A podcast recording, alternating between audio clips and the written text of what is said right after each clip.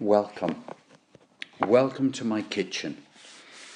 And I hope you're sitting comfortably, because I'm going to read to you. I'm going to read to you from the book called Wanderlust, A History of Walking by Rebecca Solnit.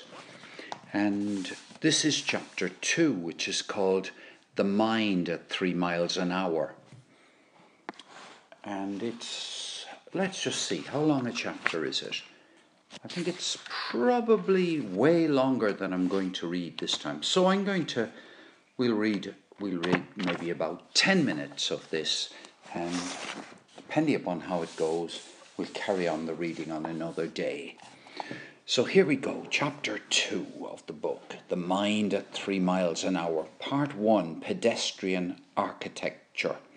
Jean-Jacques Rousseau remarked in his Confessions, I can only meditate when I am walking. When I stop, I cease to think. My mind only works with my legs. The history of walking goes back further than the history of human beings, but the history of walking is a, as a conscious cultural act rather than as a means to an end is only a few centuries old in Europe, and Rousseau stands at its beginning. That history began with the walks of various characters in the eighteenth century, but the more literary among them strove to consecrate walking by tracing it to Greece, whose practices were so happily revered and misrepresented then. The eccentric English revolutionary and writer John Thelwall wrote a massive, turgid book, The Peripatetic, uniting Rousseauian romanticism with this spurious classical tradition. Quote, in one respect, at least, I may boast of a resemblance to the simplicity of the ancient sages. I pursue my meditations on foot, he remarked. And after Thelwall's book appeared in seventeen ninety-three, many more would make the claim, until it became an established idea that the ancients walked to think, so much so that the very picture seems part of cultural history. Austerely draped men, speaking gravely as they paced through a dry Mediterranean landscape, punctuated with the occasional marble column. This belief arose from a coincidence of architecture and language. When Aristotle was ready to set up a school in Athens, the city assigned him a plot of land. Quote, in it, exclaims, explains Felix Grayeff's history of this school, stood shrines to Apollo and the Muses, and perhaps other smaller buildings. A covered colonnade led to the temple of Apollo, and perhaps connected the temple with the shrine of the Muses, whether it had existed before or was only built now, is not known. This colonnade or walk, Peripatos, gave the school its name. It seems that it was here, at least at the beginning, that the pupils assembled and the teachers gave their lectures. Here they wandered to and fro. For this reason, it was later said that Aristotle himself lectured and taught while walking up and down, end quotation. The philosophers who came from it were called the Peripatetic philosophers or the Peripatetic school, and in English the word peripatetic means one who walks habitually and extensively. Thus their name links thinking with walking. There is something more to this than the coincidence that established a school of philosophy in a temple of Apollo with a long colonnade, slightly more. The Sophists, the philosophers who dominate Athenian life before Socrates, Plato and Aristotle, were famously wanderers who often taught in the grove where Aristotle's school would be located. Plato's assault on the Sophists was so furious that the words sophist and sophistry are still synonymous with deception and guile, though the root sophia has to do with wisdom. The Sophists, however, functioned something like the Chautauquas don't know the word, Chautauquas, and public lecturers in nineteenth century America who went from place to place delivering talks to audiences hungry for information and ideas. Though they thought, taught rhetoric as a tool of political power and the ability to persuade and argue was crucial in Greek democracy, the Sophists taught other things besides. Plato, whose half-fabricated character, Socrates, is one of the wiliest and most persuasive debaters of all time, is somewhat disingen- disingenuous when he attacks the Sophists. Whether or not the Sophists were virtuous, they were often mobile, as are many of those whose first loyalty is to ideas. It may be that loyalty to something as immaterial as ideas sets thinkers apart from those whose loyalty is tied to a people and locale, for the loyalty that ties down the latter will often drive the former from place to place. It is an attachment that requires detachment. Two, ideas are not as reliable or popular a crop as, say, corn, and those who cultivate them often must keep moving in pursuit of support as well as truth. Many professions in many cultures, from musicians to medics, have been nomadic, possessed of a kind of diplomatic immunity to the strife between communities that keeps others local. Aristotle himself had at first intended to become a doctor, as his father had been, and doctors in that time were members of a secretive guild of travellers who claimed descent from the god of healing. Had he become a philosopher in the era of the Sophists, he might have been mobile anyway, for settled philosophy schools were first established in Athens in his time.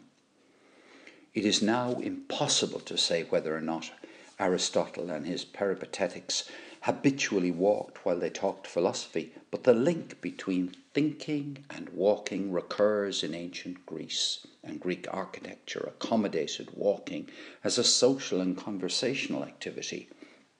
Just as the Peripatetics took their name from the Peripatos of their school, so the Stoics were named after the Stoa, or colonnade in Athens, a most unstoically painted walkway where they walked and talked. Long afterwards, the association between walking and philosophizing became so widespread that Central Europe has places named after it. The celebrating Philosophenweg in Heidelberg, where Hegel is said to have walked, the Philosophendamm in Königsberg that Kant passed on his daily stroll, now replaced by a railway station, and the Philosopher's Way Kierkegaard mentions in Copenhagen. And philosophers who walked? Well, walking is a universal human activity. Jeremy Bentham, John Stuart Mill, and many others walked far, and Thomas Hobbes even had a walking stick with an inkhorn built into it so he could jot down ideas as he went. Frail Immanuel Kant took a daily walk around Königsberg after dinner, but it was merely for exercise, because he did his thinking sitting by the stove and staring at the church tower out the window. The young Friedrich Nietzsche declares with superb conventionality, "For recreation I turn to three things, and a wonderful recreation they provide, my Schopenhauer, Schumann's music, and finally solitary walks." In the twentieth century, Bernard Russell recounts of his friend Ludwig Wittgenstein. "He used to come to my rooms at midnight, and for hours he would walk backwards and forwards like a caged tiger. On arrival, he would announce that when he left my rooms, he would commit suicide. So in spite of getting sleepy, I, I did not like to turn him out. One such evening, after an hour or two of dead silence, I said to him, 'Wittgenstein, are you thinking about logic or about your sins?' 'Both,' he said, and then reverted to silence." Philosophers walked, but philosophers who thought about walking are rarer. But philosophers who thought about walking are rarer. like. Let me pause there. We're clearly in chapter two of this book into, well, the Sophists seem to be quite good guys, really, in comparison with the people who they get, the names they that are applied to people. So where are we going to go to next? Well, we'll just have to see. We're going on to consecrating walking. Consecrating walking. So, look forward to reading that to you. All the best in the meanwhile. And just to remind you, this is a reading from Wanderlust, A History of Walking by Rebecca Solnit. And this is the new edition. I have no idea anything about the old edition.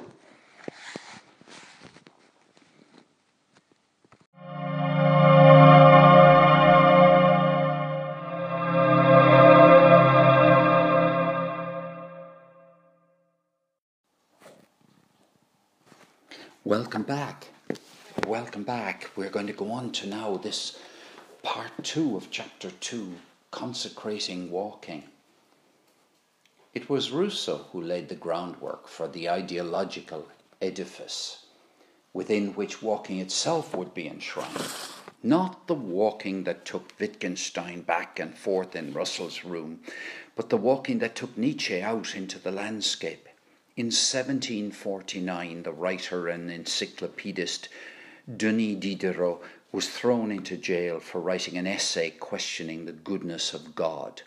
Rousseau, a close friend of Diderot's at the time, took to visiting him in jail, walking the six miles from his home in Paris to the dungeon of the Chateau de Vincennes. Though that summer was extremely hot, says Rousseau, in his not entirely reliable Confessions, seventeen eighty-one to eighty-eight. He walked because he was too poor to travel by other means. In order to slacken my pace, writes Rousseau, I thought of taking a book with me. One day I took the Mercure de France, and glancing through it as I walked, I came upon this question propounded by the Dijon Academy for the next year's prize. Has the progress of the sciences and arts done more to corrupt morals or to improve them? I'll read that again. Has the progress of the sciences and arts done more to corrupt morals or improve them? Good question. The moment I read that, I beheld another universe and became, excuse me, another man. In this other universe, this other man won the prize, and the published essay became famous for its furious condemnation of such progress. Rousseau was less an original thinker than a daring one. He gave the boldest articulation to existing tensions and the most fervent praise to emerging sensibilities. The assertion that God, monarchical government, and nature were all harmoniously aligned was becoming untenable. Rousseau, with his lower middle-class resentments, his Calvinistic Swiss suspicion of kings and Catholicism, his desire to shock, and his unshakable self-confidence, was the person to make specific and political those distant rumblings of discord. In the Discourse on the Arts and Letters, he declared that learning and even printing corrupt and and even printing corrupt and weaken both the individual and the culture. I better read that again. In the Discourse on the Arts and Letters, he declared that learning and even printing corrupt and weaken both the individual and the culture. Quote, behold how luxury, licentiousness, and slavery have in all periods been punishment for the arrogant attempts we have made to emerge from the happy ignorance in which eternal wisdom has placed us. End quote. The arts and sciences, he asserted, lead not to happiness, nor to self-knowledge, but to destruct, distraction and corruption. Now, I didn't know that was Rousseau's point of view. really. I only was at one lecture about Rousseau in my entire life. Now let's go on. Now the assumption that the natural, the good, and the simple are all aligned seems commonplace at best. Then it was incendiary. In Christian theology, nature and humanity had both fallen from grace before Eden. It was Christian civilization that redeemed them, so that goodness was a culture rather than a natural state. This Rousseauian reversal that insists that men and nature are better in their original condition is, among other things, an attack on cities, aristocrats, technology, sophistication, and sometimes theology. And it is still going on today, though curiously the French, who were his primary audience and whose revolution he contributed to, have in the long run been less responsive to these ideas than the British, the Germans, and the Americans. Rousseau developed these ideas further in his Discourse on the Origin and Foundation of Inequality, seventeen ninety-four, sorry, seventeen fifty-four, and in his novels Julie, seventeen sixty-one, and Émile, seventeen sixty-two. Both novels portray in various ways a simpler, more rural life, though none of them acknowledge the hard ma- manual labour of most rural people. His fictional characters lived, as he himself did at his happiest, in unostentatious ease, supported by invisible toilers. The inconsistencies in Rousseau's work don't matter, for it is less a cogent analysis than the expression of a new sensibility and its new enthusiasms. That Rousseau wrote with great elegance is one of those inconsistencies and one of the reasons he was so widely read. In the Discourse on Equality, Rousseau portrays man in his natural condition, quote, wandering in the forests, without industry, without speech, without domicile, without war, and we, without liaisons, with no need of his fellow men, likewise with no desire, desire to harm them, end quote, even while he admits that we cannot know what this condition was. The treatise offhandedly ignores Christian narratives of human origins and reaches towards a prescient comparative anthropology of social evolution instead.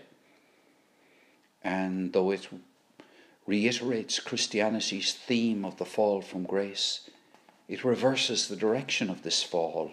It is no longer into nature, but into culture. In this ideology, walking functions as an emblem of the simple man, and as, when the walk is solitary and rural, a means of being in nature and outside society. The walker has the detachment of the traveller, but travels unadorned and unaugmented, dependent on his or her own bodily strength, rather than on conveniences that can be made and bought. Horses, boats, carriages. Walking is, after all, an activity essentially unimproved since the dawn of time. Walking is, after all, an activity essentially unimproved since the dawn of time. In portraying himself so often as a pedestrian, Rousseau claims kin to this ideal walker before history, and he did walk extensively throughout his life. His wandering life began when he returned to Geneva from a Sunday stroll in the country, only to find he had come back too late. The gates of the city were shut. Impulsively, the fifteen-year-old Rousseau decided to abandon his birthplace, his apprenticeship, and eventually his religion. He turned from the gates and walked out of Switzerland. In Italy and France, he found and left many jobs, patrons, and friends during a life that seemed aimless until the day he read Mercure de France and found his vocation. Even after, he seemed to be trying to recover the carefree wandering of his youth. He writes of one episode, "I do not remember ever having had in all my life a spell of time so completely free from care and anxiety as those seven or eight days spent on the road. This memory has left me the strongest taste for everything associated with it, for mountains especially, and for travelling on foot. I have never travelled so except in my prime, and it has always been a delight to me. For a long time, while I searched Paris for any two men sharing my tastes, each willing to contribute fifty louis from his purse and a year of his time for a joint tour of Italy on foot, with no other attendant than a lad to come with us and carry a knapsack. God, I gotta read that again. For a long time, for no, for a long while, I searched Paris for any two men sharing my tastes, each willing to contribute fifty louis from his purse and a year of his time for a joint tour of Italy on foot, with no other attendant than a lad to come with us and carry a knapsack. The poor old lad was going to carry all the baggages. Rousseau never found serious candidates for this early version of a walking tour, and never explained why companions were necessary to its execution, unless they were to pay the bills. But he continued to walk at every opportunity. Elsewhere he claimed, "Never did I think so much, exist so vividly, and experience so much. Never have I been so much myself, if I may use that expression, as in the journeys I have taken alone and on foot. There is something about walking which stimulates and enlivens my thoughts. When I stay in one place, I can hardly think at all. My body has to be on the move to set my mind going. The sight of the countryside, the succession of pleasant views, the open air, the sound of appetite, no, a sound appetite, and the good health I gain by walking, the easy atmosphere of an inn, the absence of everything that makes me feel my dependence, of everything that recalls me to my situation, all these serve to free my spirit, to lend a greater boldness to my thinking, so that I can consume them, select them, and make them mine as I will, without fear or restraint." End of quote. It was, of course, an ideal walking that he described, chosen freely by a healthy person amid pleasant and safe circumstances, and it is this kind of walking that would be taken up by his countless heirs as an expression of well-being, harmony with nature, freedom and virtue. Rousseau portrays walking as both an exercise of simplicity and a means of contemplation. During the time he wrote the Discours, he would walk alone in the Bois de Boulogne after dinner, quote, "thinking over subjects for works to be written, and not returning till night." The confessions from which these passions, these these passages come were not published until after Rousseau's death. In seventeen sixty-two, his books had been burned in Paris and Geneva, and his life as a wandering exile had begun, even before the confessions were finished. However, his readers already associated him with peripatetic excursions. When an adoring James Boswell came to visit Rousseau near, near Neuchâtel, Switzerland, in seventeen sixty-four, Boswell wrote, "To prepare myself for the great interview, I walked out alone. I strolled pensive by the side of the river Ruse, in a beautiful wild valley surrounded by immense mountains, some covered with frowning rocks, others with glittering snow." End quote. Boswell, who was at twenty-four as self-conscious as Rousseau and more foppish about it, already knew that walking, solitude and wilderness were Rousseauian, and clad his mind in their effects, as he might have adorned his body for a more conventional meeting.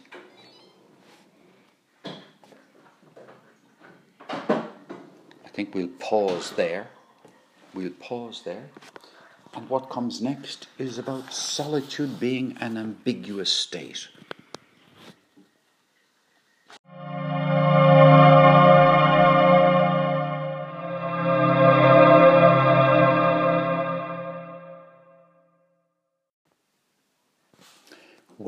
promised you solitude, and solitude I shall give you. As Rebecca Solnit continues the history of walking, solitude is an ambiguous state throughout Rousseau's writings. In the discourse on the origin and foundations of inequality, he portrays human beings in their natural state as isolated dwellers in a hospitable forest. Isolated dwellers in a hospitable forest. But in his more personal work, he often portrays solitude not as an ideal state, but as a consolation and refuge for the man who has been betrayed and disappointed. In fact, much of his writing revolves around the question of whether or and how one should relate to one's fellow humans. Hypersensitive, almost to the point of paranoia, and convinced of his own rightness under the most dubious circumstances, Rousseau overreacted to the judgments of others. A lot of people do that. Yet never could or would subdue his unorthodox and often abrasive ideas and acts. It is now popularly proposed that his writing uni- universalizes his experience, and that his picture of man's fall from simplicity and grace into corruption is little more than a portrait of Rousseau's fall from Swiss simplicity and security, or merely from childhood naivety into his uncertain life abroad among aristocrats and intellectuals. Whether this is so or not, his, vers- his version has been so influential that few are entirely beyond its reach nowadays. Finally, at the end of his life, he wrote, "Reveries of a Solitary Walker, Les Rêveries du prom- Promeneur Solitaire," in the original, seventeen eighty-two, a book that is and is not about walking.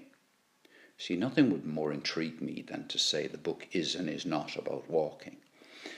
It's what I love about uh, this author. Each of its chapters is called a walk, and in the second walk he states his premise. Quote, "Having therefore decided to describe my habitual state of mind in this, the strangest situation which any mortal will ever know, I could think of no simpler or surer way of carrying out my plan than to keep a faithful record of my solitary walks and the reveries that accompany them." End quote. Each of these short personal essays resembles the sequence of thoughts or preoccupations one might entertain on a walk.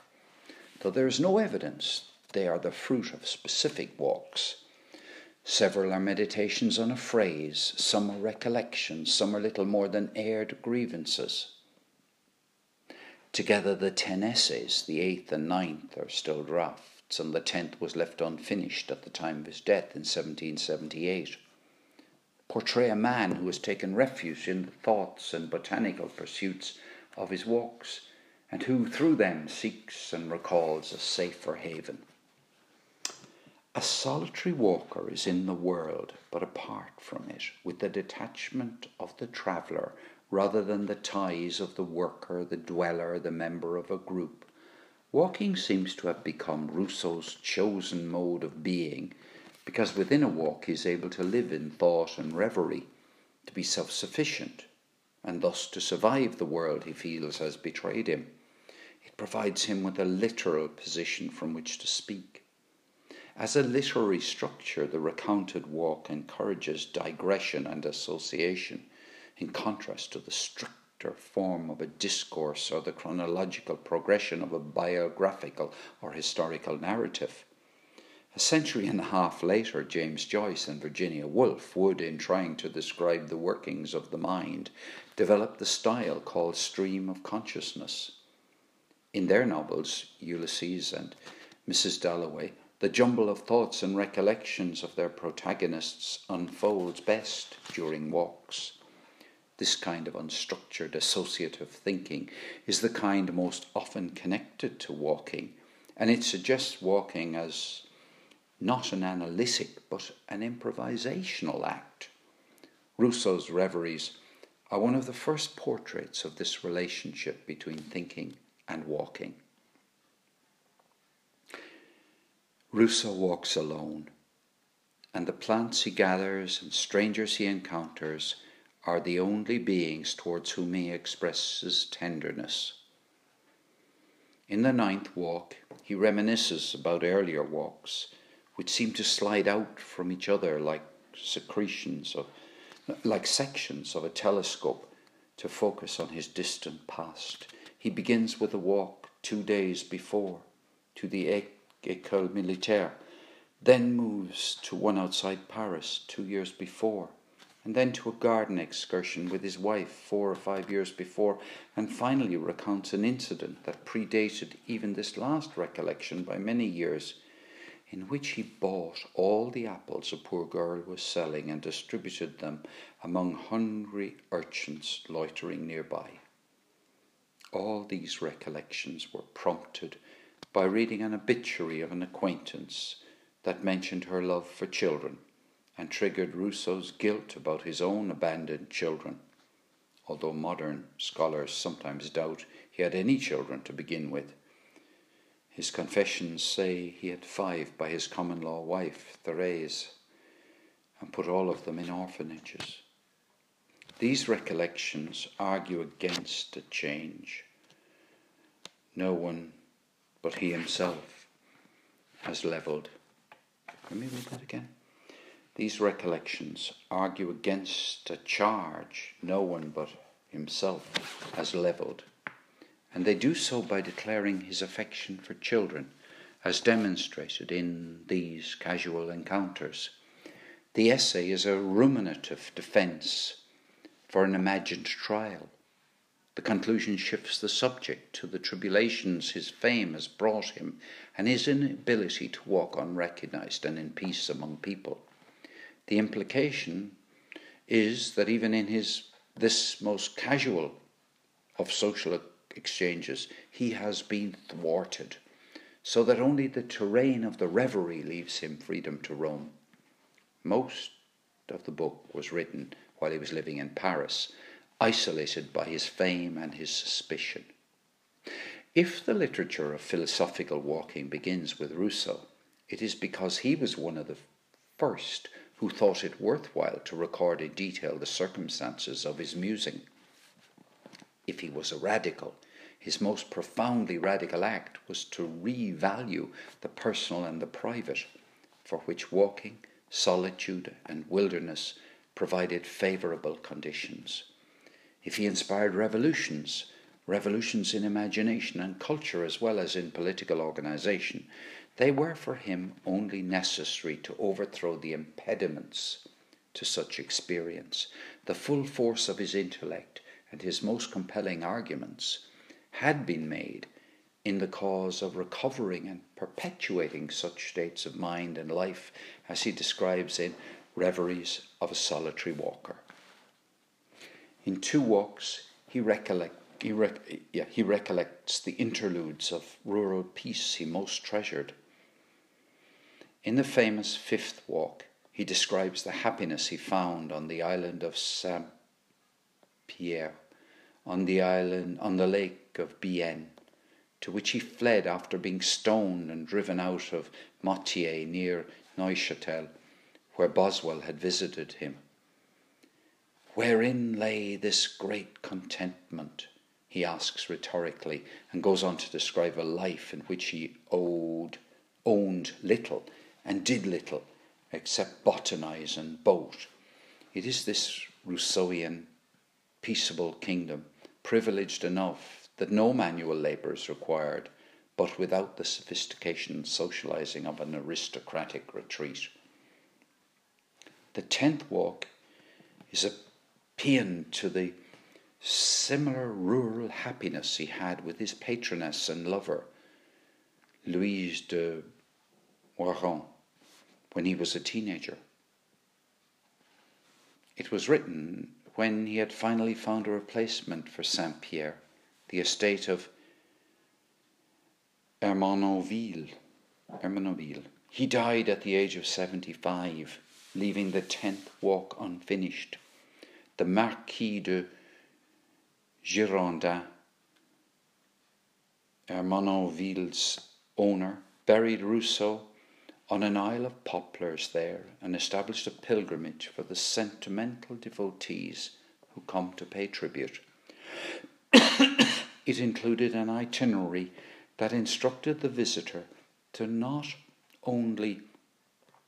I'll start again. It included an itinerary that instructed the visitor not only how to walk through the garden towards the tomb, but how to feel. Rousseau's private revolt was becoming public culture.